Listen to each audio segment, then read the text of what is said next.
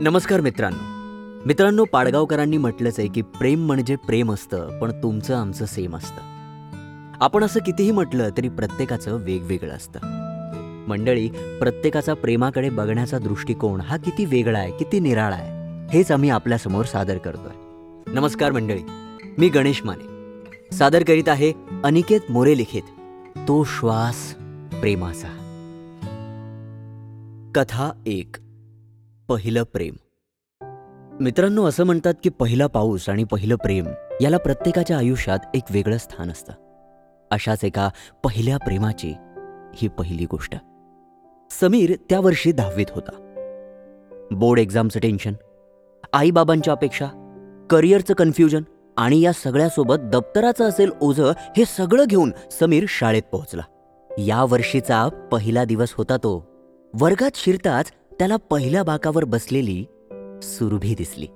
शाळेचा तो स्कर्ट केसांना दोन विण्या आणि चेहऱ्यावर कुणाला तरी मोहून घेईल असं गोड हसू. तिने त्याला आवाज दिला हाय समीर. मग समीरही तिला हाय बोलून मागे आपल्या बाकावर बसला. मागे बाकावर बसल्यावर त्याला लगेच तो दिवस आठवला जेव्हा सुरभी दोन वर्षांपूर्वी त्याच्या शाळेत आली होती.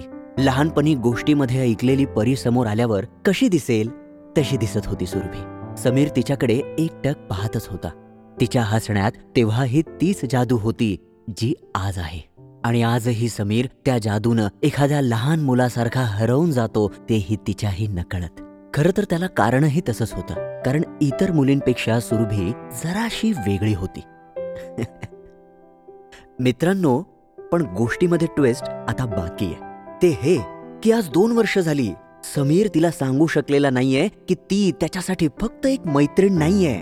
तर प्रेम या शब्दाचा खरा अर्थ त्याला समजावून देणारी तीच मुलगी पहिलं वहिलं प्रेम असल्यामुळे समोरच्याकडे आपल्या भावना व्यक्त कशा कराव्यात याची समीरला कल्पनाच नाही. मंडळी दहावीच्या एक्झामपेक्षाही जास्त टेन्शन समीरला याच गोष्टीचं होतं की सुरभीला सांगायचं कसं?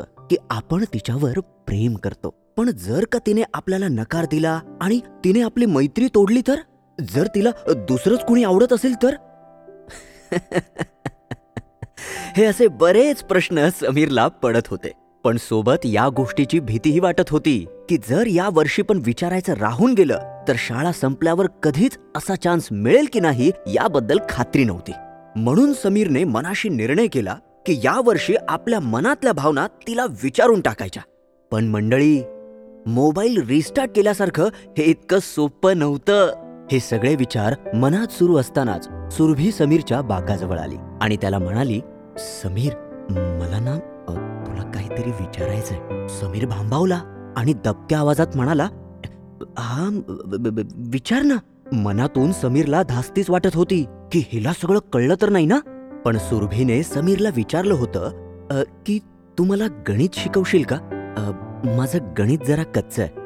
तेव्हा जाऊन समीरच्या श्वासात श्वास आला. आता तर समीरची भीती अजून वाढतच होती कारण जर सुरभीला गणितात कमी गुण मिळाले तर याची सर्वस्वी जबाबदारी समीरवरच येणार होती. मग हळूहळू रोज कधी कधी सुरभी समीरच्या घरी कधी समीर सुरभीच्या घरी शाळेव्यतिरिक्त दोघेही रोज भेटत होते. तासन तास एकमेकांशी गप्पा मारत बसायचे. तिच्याकडे फक्त बघत राहणंच समीरला जगभराचा आनंद द्यायचा. ते म्हणतात ना सुंदरतेची खरी मजा ती मिळवण्यात नाहीये तर बघण्यात आहे. टिंगल कर मस्ती कर खेळ खेळणं हे सगळं चालूच होतं. एवढा मोकळा वेळ मिळून सुद्धा समीर तिला आपल्या मनातलं गुपित सांगू शकला नाही. सहामाही परीक्षा उलटून तिचा निकाल लागला होता. सुरभी पूर्ण वर्गात पहिली आली होती. सगळ्या मुलींनी तिच्या भोवती घोळका केला होता. अभिनंदनाचा तर जणू तिच्यावर वर्षावच होत होता. तिचा आनंद गगनात मावेनासा झाला होता. संध्याकाळी घरी जाताना सुरभी समीरला थँक्यू म्हणाली कारण त्याच्या शिकवण्यामुळेच तिला गणितात पैकीच्या पैकी मार्क्स मिळाले होते. तिने थँक्यू म्हणून त्याला अलगद मिठी मारली आणि आनंदात पुढे चालायला लागली. कुणास ठाऊक का पण समीर त्या ठिकाणी स्तब्ध उभा होता. आपल्याला आवडणाऱ्या मुलीने मिठी मारल्यावर काय रिॲक्ट करावं हे त्याला अजिबात सुचतच नव्हतं. त्याला आता बाकी सगळी सुखं ठेंगणी वाटायला लागली होती. तो पण धावत पुढे गेला आणि तिचा हात आपल्या हातात घेऊन पुढे चालायला लागला. त्याच्या आयुष्यातला सुवर्णमय क्षण होता तो. आपल्या आयुष्यात खूप कमी क्षण असे येतात जे आपण आपल्या हृदयाच्या कप्प्यात साठवून ठेवतो जन्मभरासाठी. तसंच काहीसं झालं होतं त्याला आणि कदाचित तिलाही. काही दिवसांनी समीरचा बर्थडे होता. म्हणून समीर नवीन कपडे घालून शाळेत आला होता. बाबांनी दिलेला लाल रंगाचा शर्ट घालून आला होता तो. पहिल्यांदाच सुरभी त्याच्यासमोर कमी सुंदर दिसत होती. पण त्याच्या नजरेतून नाही. नेहमीप्रमाणे शाळा सुटल्यावर समीर आणि सुरभी चालत घरी जायला निघाले. आज वाढदिवस असल्यामुळे घरून समीरला पैसे मिळाले होते. म्हणून तो आणि सुरभी आईस्क्रीम खायला गेले होते. आईस्क्रीम घेऊन ते दोघे शाळेजवळच्या गार्डनमध्ये फिरत होते. चालता चालता अचानक सुरभीने समीरला प्रश्न विचारला. काय मग? कधी सांगणारेस तू? समीरला काहीच कळलं नाही. म्हणून त्याने हातानेच काय असा इशारा केला.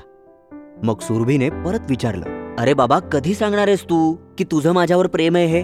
समीर स्तब्ध झाला. त्याला काहीच कळेना काय बोलावं. आश्चर्यचकित होऊन तो सुरभीला म्हणाला एक मिनिट. अ, म्हणजे तुला हे सगळं माहीत होतं? तिने लाजतच मान डोलावली. समीरला बोलायला काहीच सुचत नव्हतं. शेवटी तीच म्हणाली अरे बाबा मी कधीची वाट बघत होते की तू आत्ता विचारशील नंतर विचारशील. पण शेवटी बघ मलाच विचारावं लागलं. समीरला काय बोलावं काहीच कळेना. शेवटी तो बोलला नाही ग. मला ग- ग- ग- कळतच नव्हतं की मी ग- ग- काय बोलावं? म्हणजे कसं विचारावं ते? पण राहून गेलं.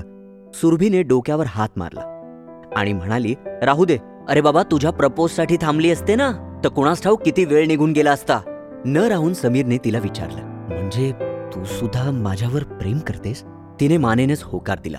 हे बघतच समीरने हातातला आईस्क्रीम बाजूला फेकून दिलं आणि तिचा हात हातात धरला आणि तिच्या डोळ्यात डोळे घालून म्हणाला आय लव्ह यू तिनेही तेच गोड हसू चेहऱ्यावर आणलं ज्याच्या प्रेमात समीर दोन वर्ष आधीच पडला होता. दोघेही गार्डनच्या त्या बाकावर एकमेकांच्या खांद्यावर डोके ठेवून त्या दिवशी दोन तीन तास गप्पा मारत बसले होते. दोघांनाही असं वाटत होतं की हा दिवस कधीच संपू नये आणि आपण असेच एकमेकांशी गप्पा मारत राहू. नकळत का होईना पण ते दोघे एकमेकांच्या प्रेमात एकमेकांच्या श्वासात हरवून गेले होते. मंडळी या वयातील प्रेम असतंच निरागस ना?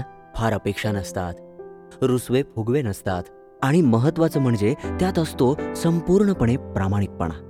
मित्र हो ही गोष्ट ऐकून खरंच शाळेची खूप आठवण येईल. हो ना? आणि आपल्या प्रत्येकाच्या आयुष्यातलं शाळेतलं प्रेम डोळ्यासमोर येईल. शाळेत प्रत्येकाचं प्रेम मिळतं असं नाही पण ज्यांना ते मिळतं खूप नशीबवान असतात ते. शाळेत प्रत्येक समीरच्या आयुष्यात एक सुरभी असते. आणि प्रत्येक सुरभीच्या आयुष्यात असतो समीर. फक्त एक्झाम प्रमाणे काही त्यात पास होतात तर काही फेल. कसं आहे ना मित्रांनो आपला प्रेमाकडे बघण्याचा जो दृष्टिकोन आहे ना तो समोरच्याचा असतोच असं नाही हो. खरं आहे ना? तर मंडळी अशाच सुंदर गोष्टी आणि पॉडकास्ट ऐकण्यासाठी ऐकत रहा ऑडिओ पिटारा ऑडिओ पिटारा सुनना जरूरी है.